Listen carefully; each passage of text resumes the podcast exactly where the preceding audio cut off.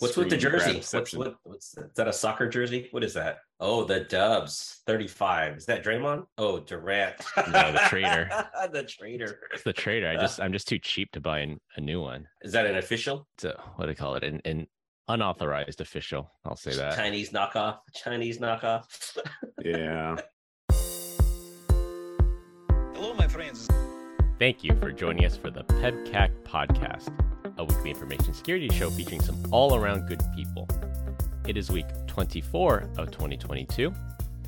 I'm Chris Louie, and happy National Kitchen Klutzes of America Day, where we celebrate people who are culinarily challenged. With me, I have my co host, the Hot Dad, who just might be culinarily challenged, as last week he sent a video to our group chat of himself frying an orange on a stovepan with the orange peel still on. Hey, uh, you know, don't knock it until you tried it, Chris. And it's Chef Hot Dad to you. Is that orange chicken you were trying to make? Maybe I was trying to regain all of my uh, taste and smell back since having COVID. Hey. Or maybe it was just a bad idea. Yeah, cooking with the peel on. A well known chef technique to cook an orange with the peel on. Google it. Mother and. and we have Glenn Medina, back from RSA Security Conference, desperately hoping he didn't catch COVID or the monkeypox. Yeah, no kidding. It was quite uh, fun being there. I think everybody was done with uh, RSA. I mean, not done with RSA, but done with COVID and didn't care because there was anyone and everyone there um, for RSA. I was surprised, Chris, to not see you there, a, a normal attendee. Yeah, I usually attend in incognito mode. I go under my consulting group and I can do uh, talk to people without them pressuring me and spy on our competitors. But yeah, this this year I schedules didn't line up. Uh, I had to leave town uh, for for something, and uh, I'll be there next year. Hopefully, it's in person next year, and we're over this this COVID and monkeypox thing. Yeah, I think we'll be on like COVID variant Zeta Zeta or something like that by then. Yeah, Omega.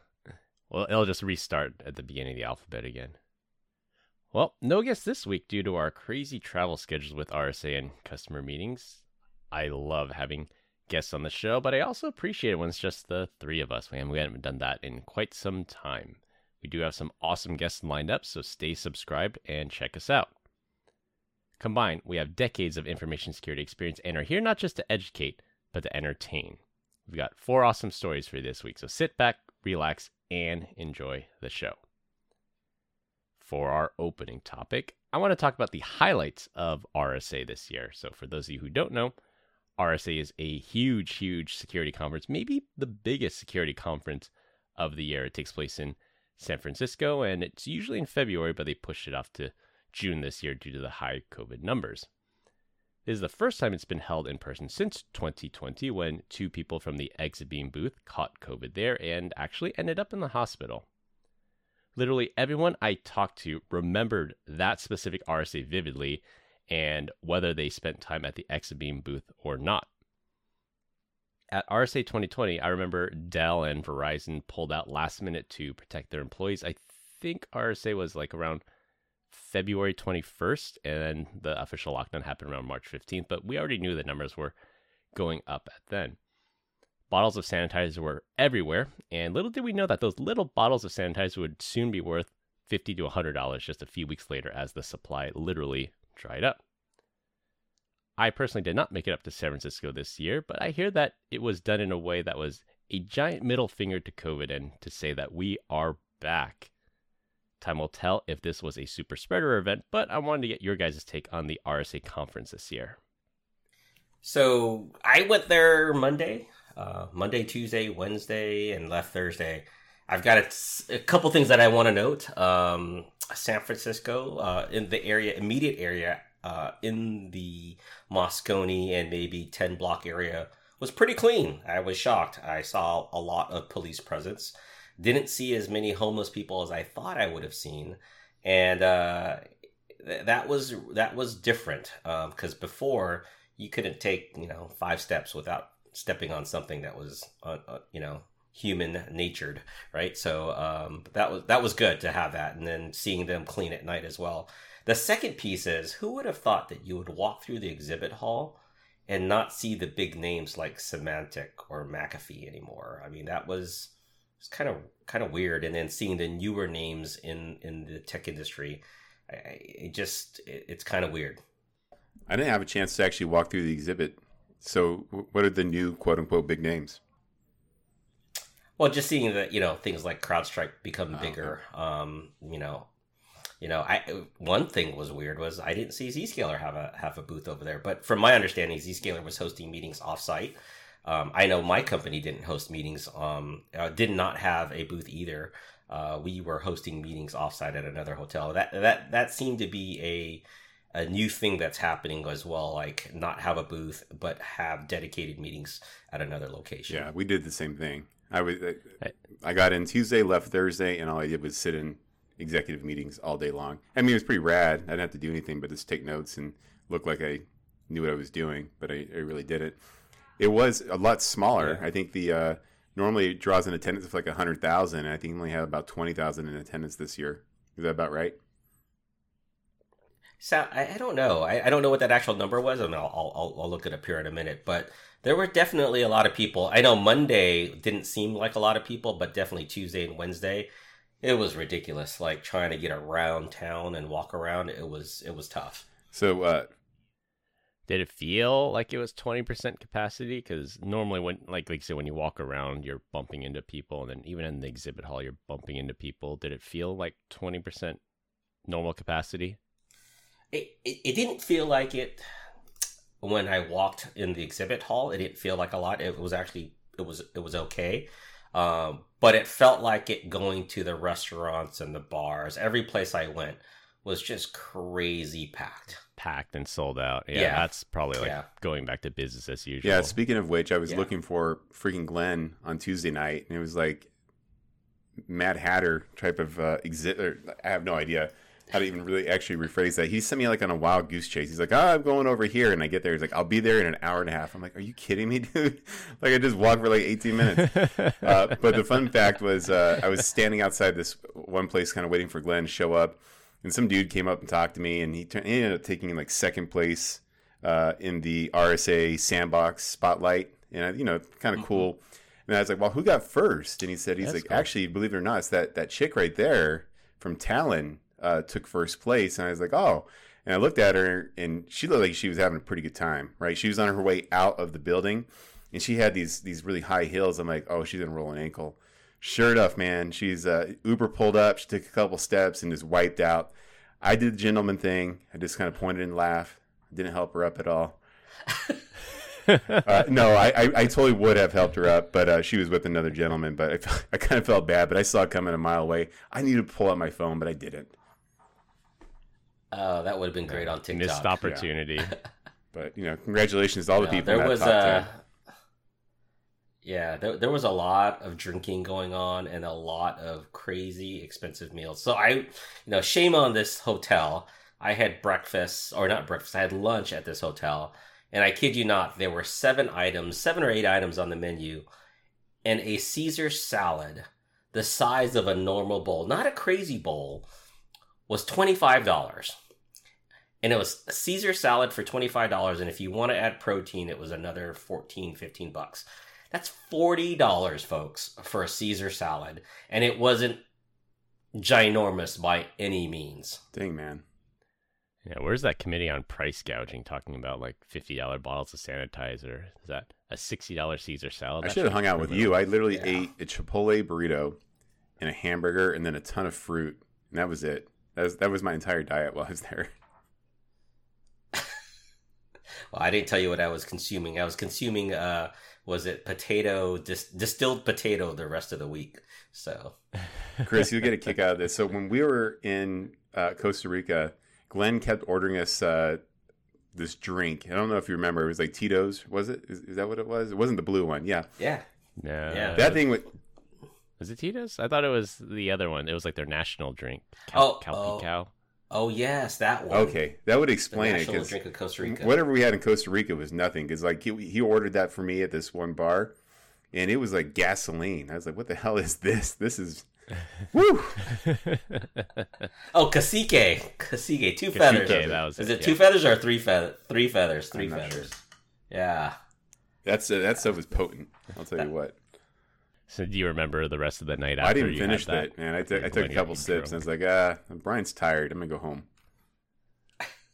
Uh, Brian did the rude thing. He didn't even finish his drink. Party foul. Yeah. As much as you think uh, Brian is an animal, uh, a party animal, he really isn't. Brian's actually pretty tame. You know, it's got got to know when to like you know cut loose and let your hair down.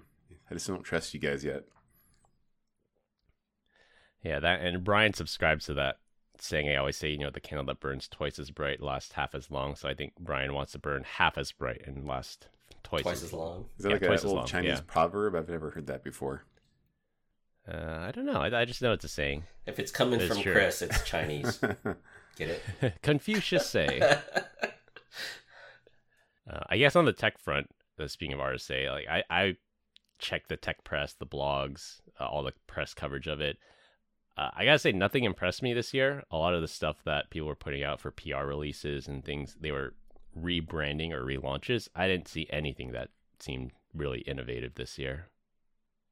Yeah, I, I I would tend to agree with you, Chris. It's not that it wasn't innovative; it was just blah. I think everybody was there more for uh, getting back out and socializing.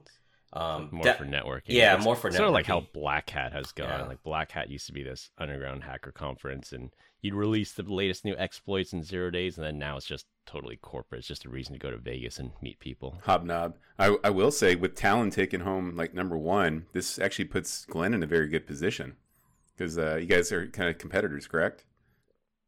Yeah, same technology, very similar technology, uh, but uh, I think we're ahead of the game on some features, functions. So should be interesting for this. I next year. uh, 100% agree with you. You know what? I, I always, I always found it funny that anytime, like I worked at you know, multiple companies, and anytime a competitor would do something good or do something, do some, get some publicity, the spin the company would always, our company, the company I work for, would put on is this just validates the space that we're in. So like, oh, that's a nice way of spinning it, but you know, they are ahead, or maybe not they're ahead, but that was always a spin. Like this just validates the space that we're in. Like I just thought that was funny. All right, for our first topic, the country of Syria is cutting off their entire country's internet access for three and a half hours for four days when high school students take their standardized testing for university entrance exam. Cheating is so bad, or at least the threat of cheating, that the country has decided cutting the entire country off from the internet is less draconian method to deal with it.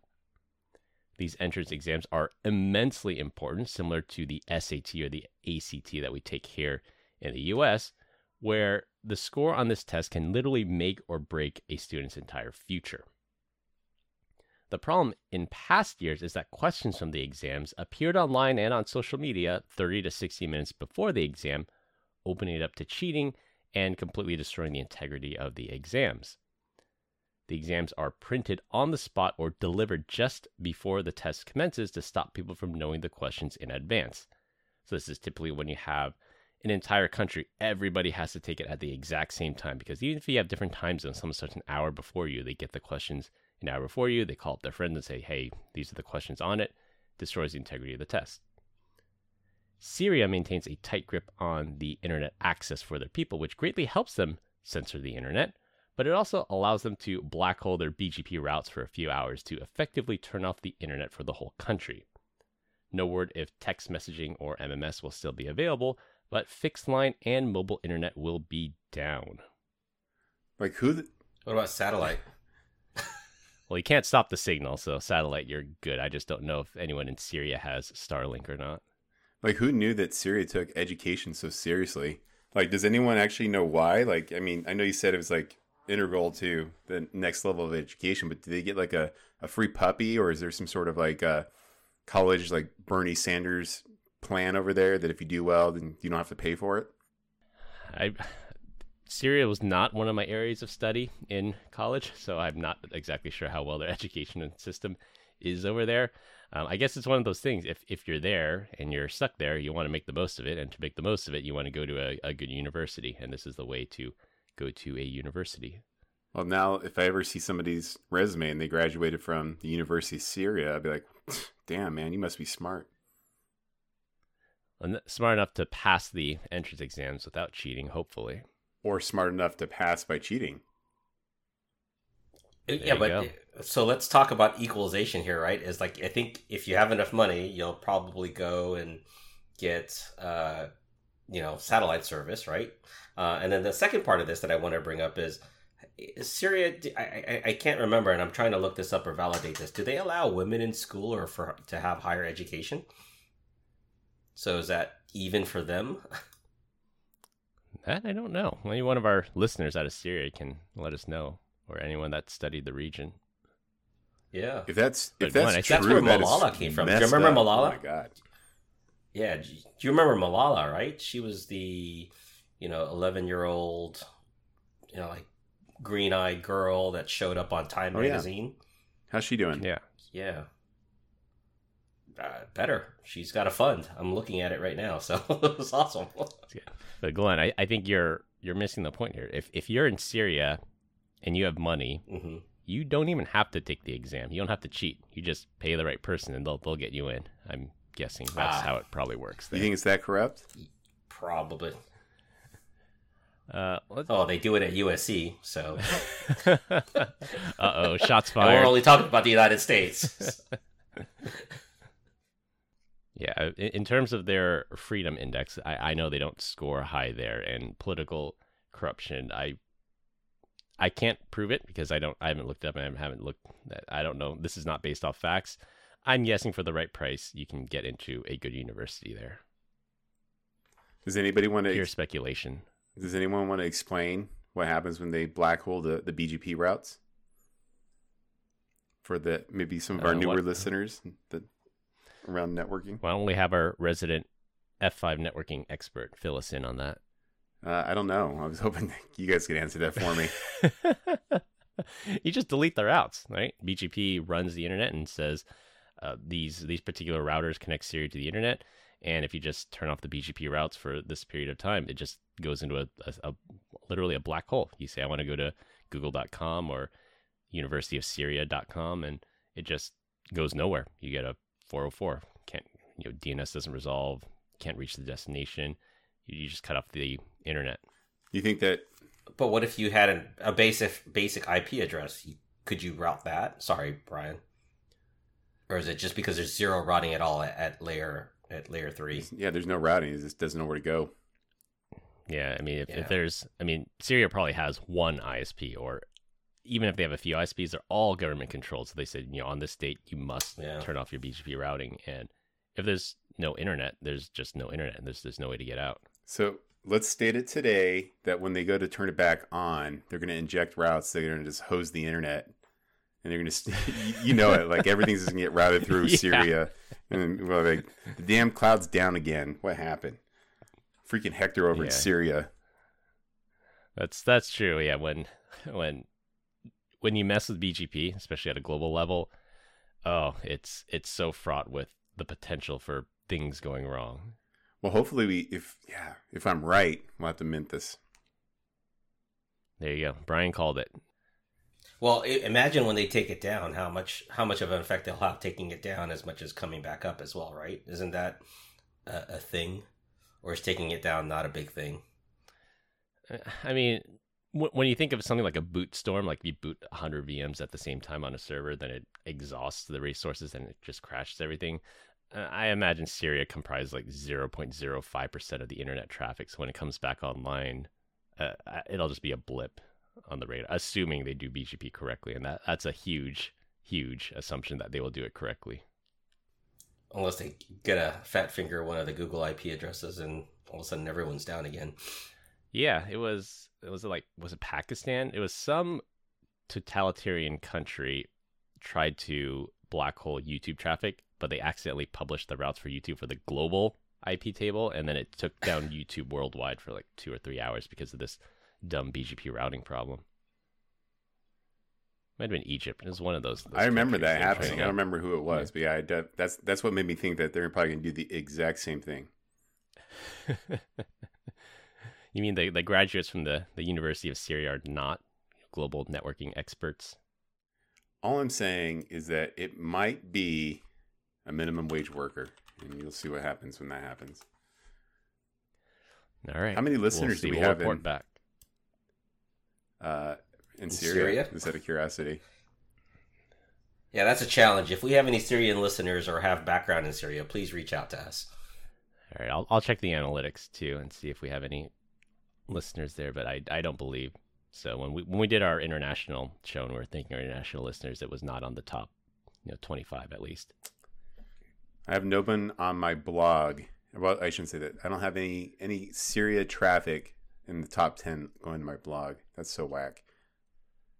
All right, for our second topic, I came across a funny post on InfoSec Twitter, which happens to be the best part of Twitter, by the way. The rest of Twitter is just a gigantic dumpster fire. Um, but this tweet talked about a ransomware group. They posted on their leak site that they ransomwared Cici's Pizza. For those of you who do not know what Cici's Pizza is, it's a very affordable pizza place. It's a chain of restaurants here, and they have reasonably priced all you can eat options. You pay a fee, you can sit there all day and eat as much pizza as, as you choose. I do not find it funny that someone got ransomware, but I do find it hilarious that InfoSec Twitter is split exactly down the middle on this issue. Half of InfoSec Twitter is up in arms and upset that someone would do such a horrible thing to an innocent pizza chain that when you really think about it, it solves part of the poverty problem. I remember hearing a story about someone working in InfoSec who did not have two quarters to rub together, and when he was homeless, he lived out of his car, and Cici's Pizza was a means to feed himself. He would just buy the all you can eat option and code away on his laptop until he pulled himself out of poverty. The other half of InfoSec Twitter was cheering on the attackers and complimenting them for taking out a trash restaurant, taking them offline, and they're no longer able to subject people to their awful pizza like they're doing the world a favor. Now, in full disclosure, I did go to Cici's Pizza one time to check it out while I was traveling for work, and I thought the pizza was pretty good, you know, especially for the price. And the only thing that could possibly beat Cici's Pizza is Costco's $1.99 pizza slice or $10 for a whole pizza.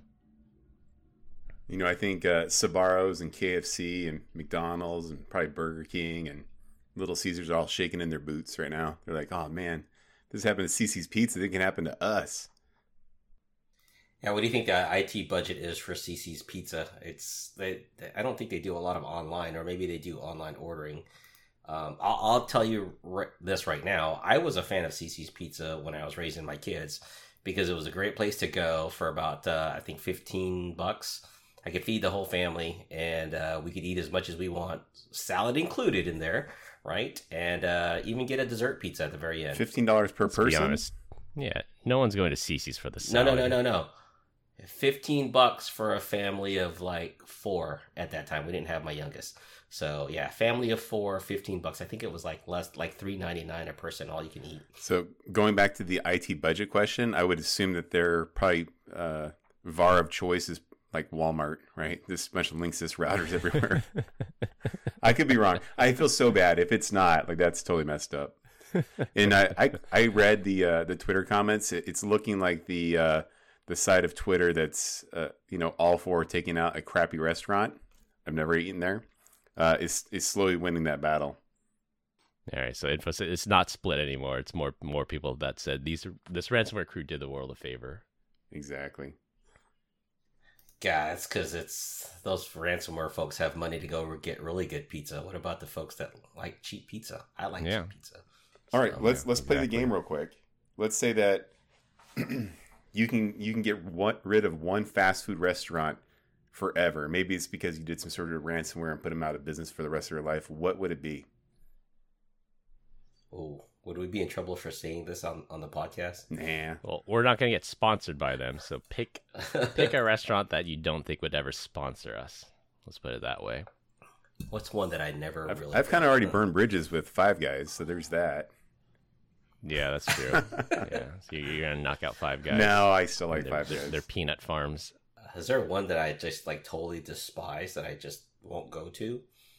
Like, I, I don't. I mean, if I, Yeah, I don't hate or dislike any. I, I probably, I mean, I, I've had poor experiences at franchises, so it's no knock against the you know the parent or the corporate. They, there's some been some awful franchises that I've interacted with. I, I will say, it might have to be Long John Silver's.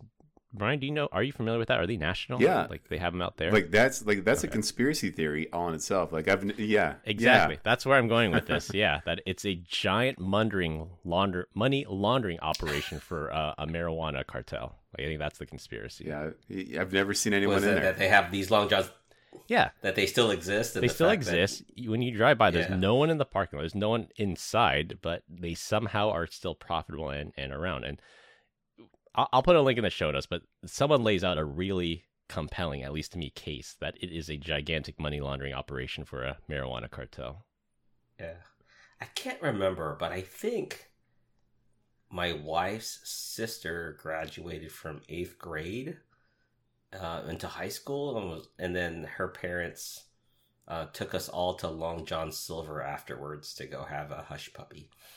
But that was, I think, the last time I'd been in a Long John Silver was was man, it's got to be at least forty years ago, right? No, actually, no, 40, 35 years ago. So yeah, it's been a while.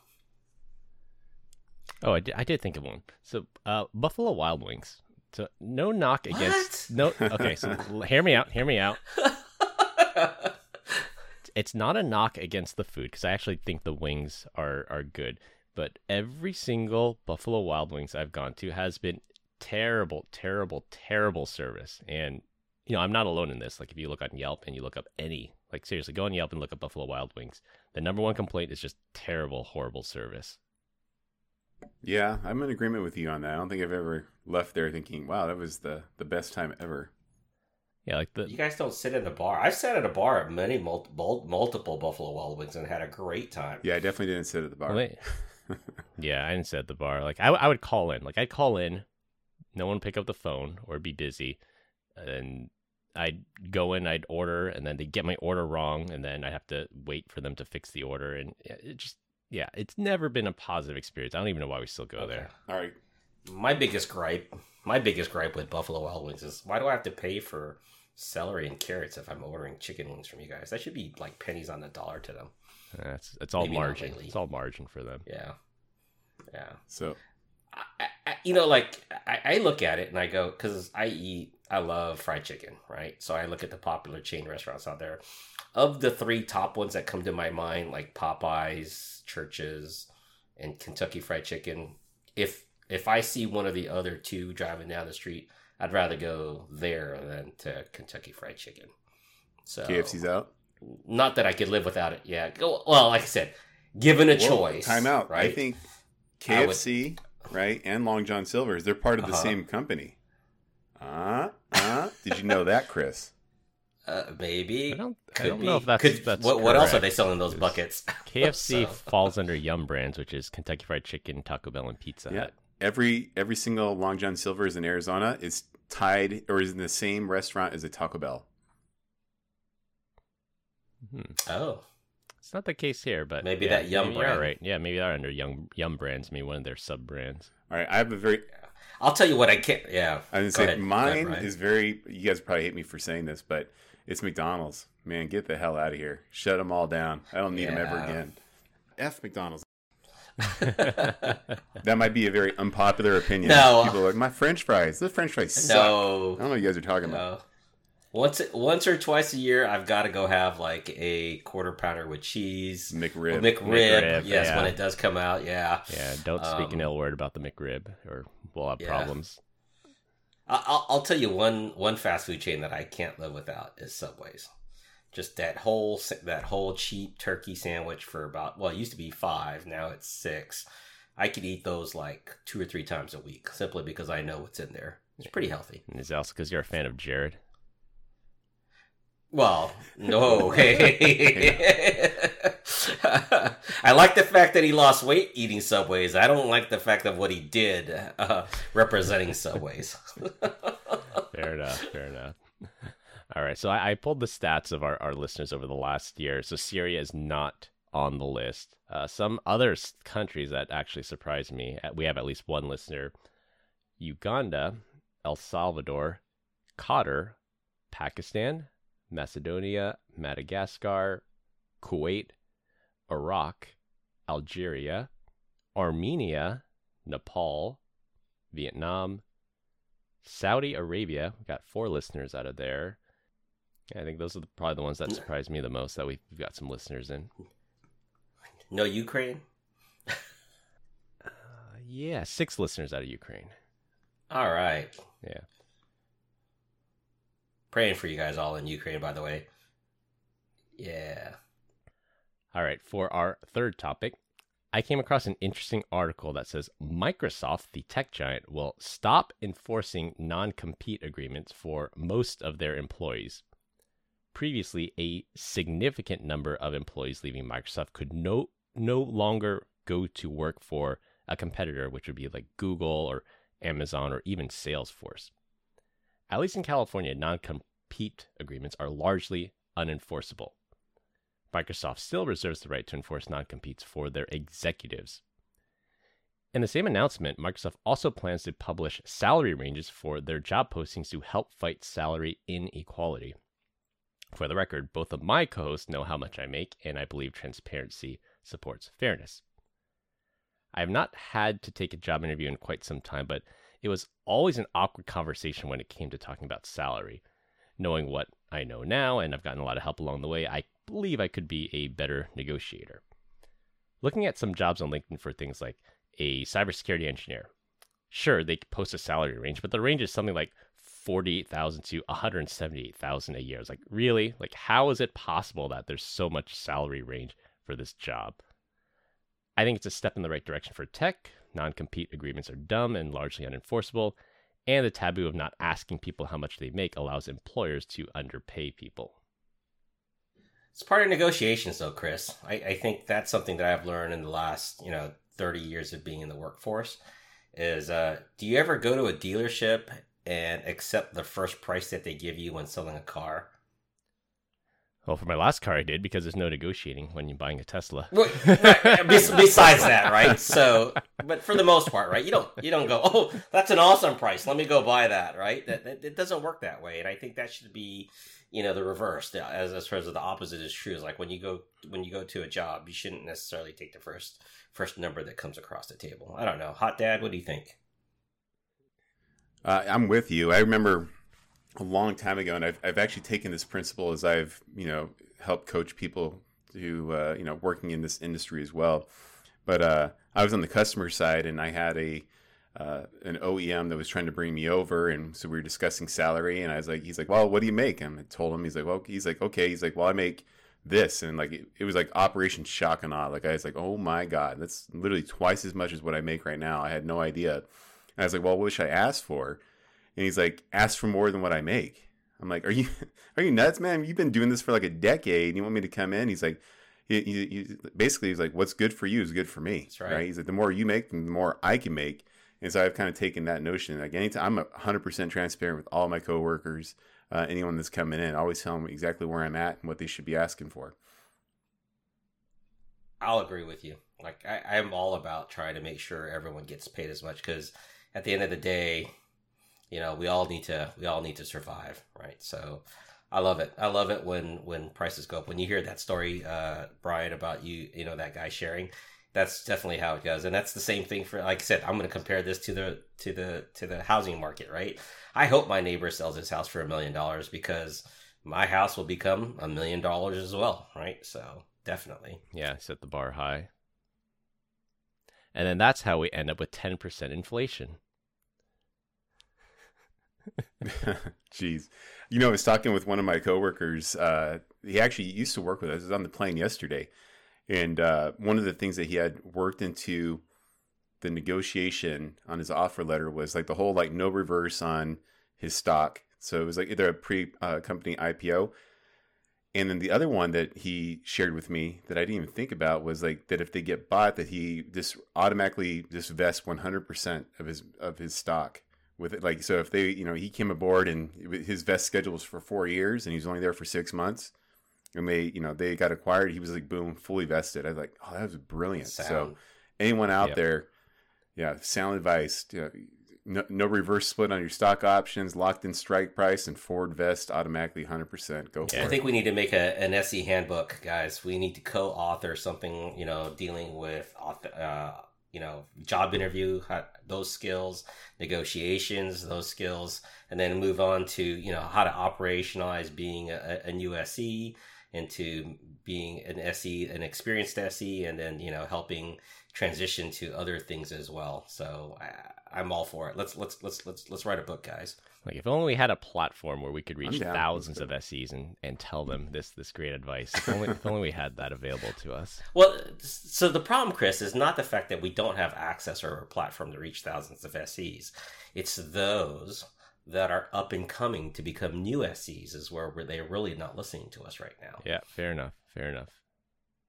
Yeah, I have to say that the two of you and then Zoltan, who was a guest on our show, he really helped out with uh, telling me how to negotiate a, a salary. I haven't had to do so for, for some time, but I feel pretty well armed for the next time I do have to come to that table. Thanks to thanks to my peers, and it's good to spread the love, spread the knowledge, and you know, a rising tide rises all all ships.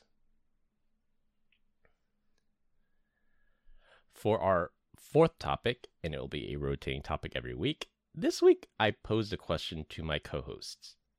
What movie scared you that isn't a horror movie at all? While I let them think of their answers, for me, my answer is it wasn't exactly a full length movie, but it was a short that was on Netflix called Love, Death, and Robots. I've encouraged my co to watch the series for some time, but I still think they have not, so I'm going to go ahead and spoil at least one of the episodes for them. Love, Death, and Robots is a series of animated shorts between 3 and 15 minutes long, and each one is independent of the other. So if you don't like one, just go to the next one. It has nothing to do with the last one you just watched.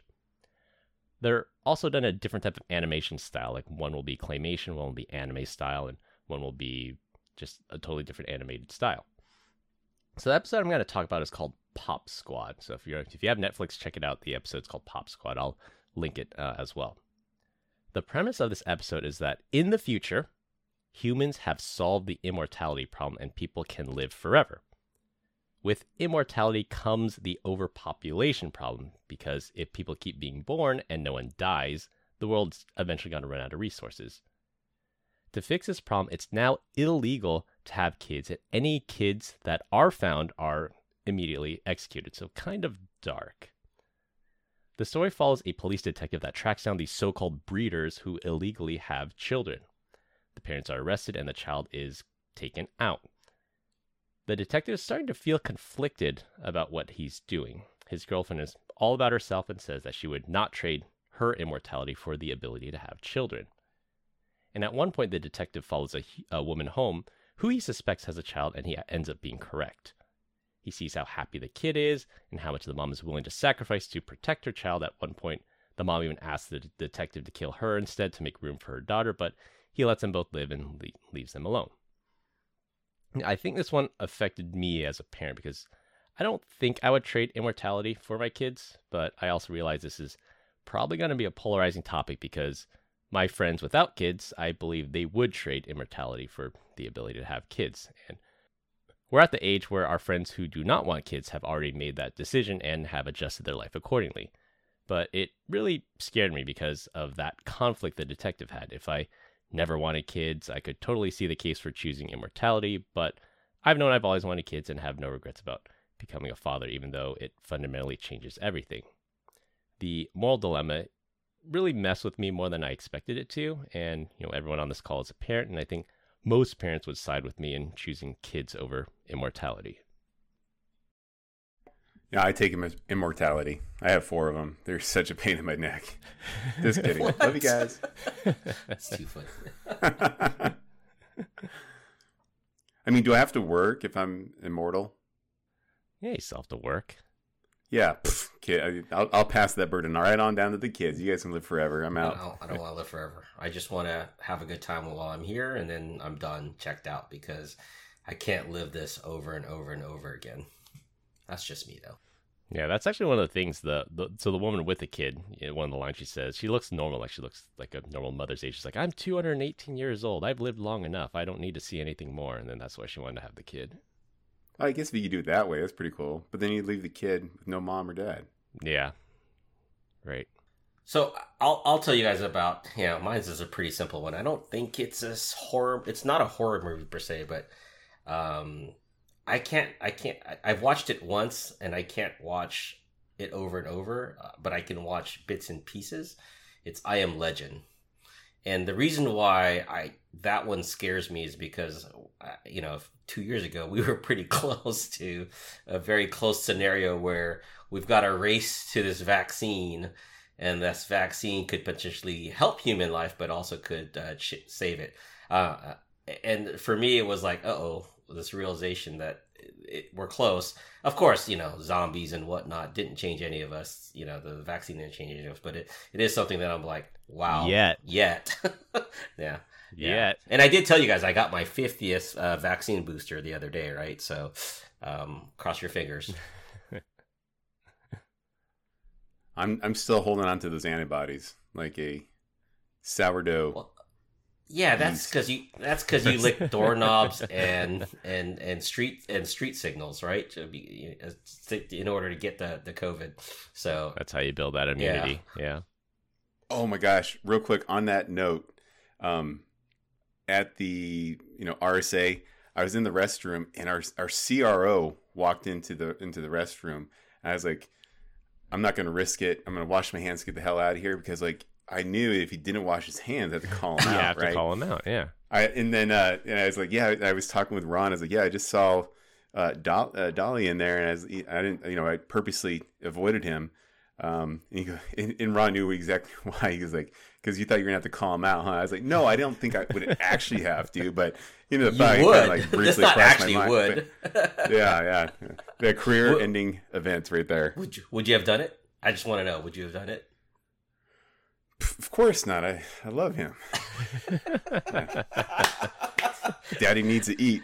I don't Do- know, man. This, Dolly, like, if you're listening, I hope you wash your hands.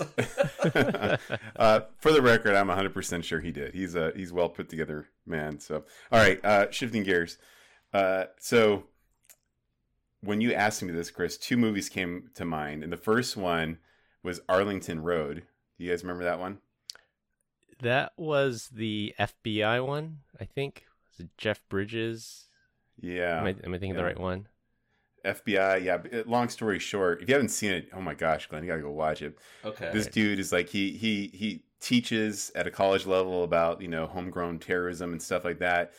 People move in next door. They frame this poor dude. He thinks he's gonna go stop this place from getting bombed, and he turns out he has the bomb on him. It it ends, and you're like, there's no way. Like this is the like what the f just happened. That was dude, one of them. Where spoiler like, alert.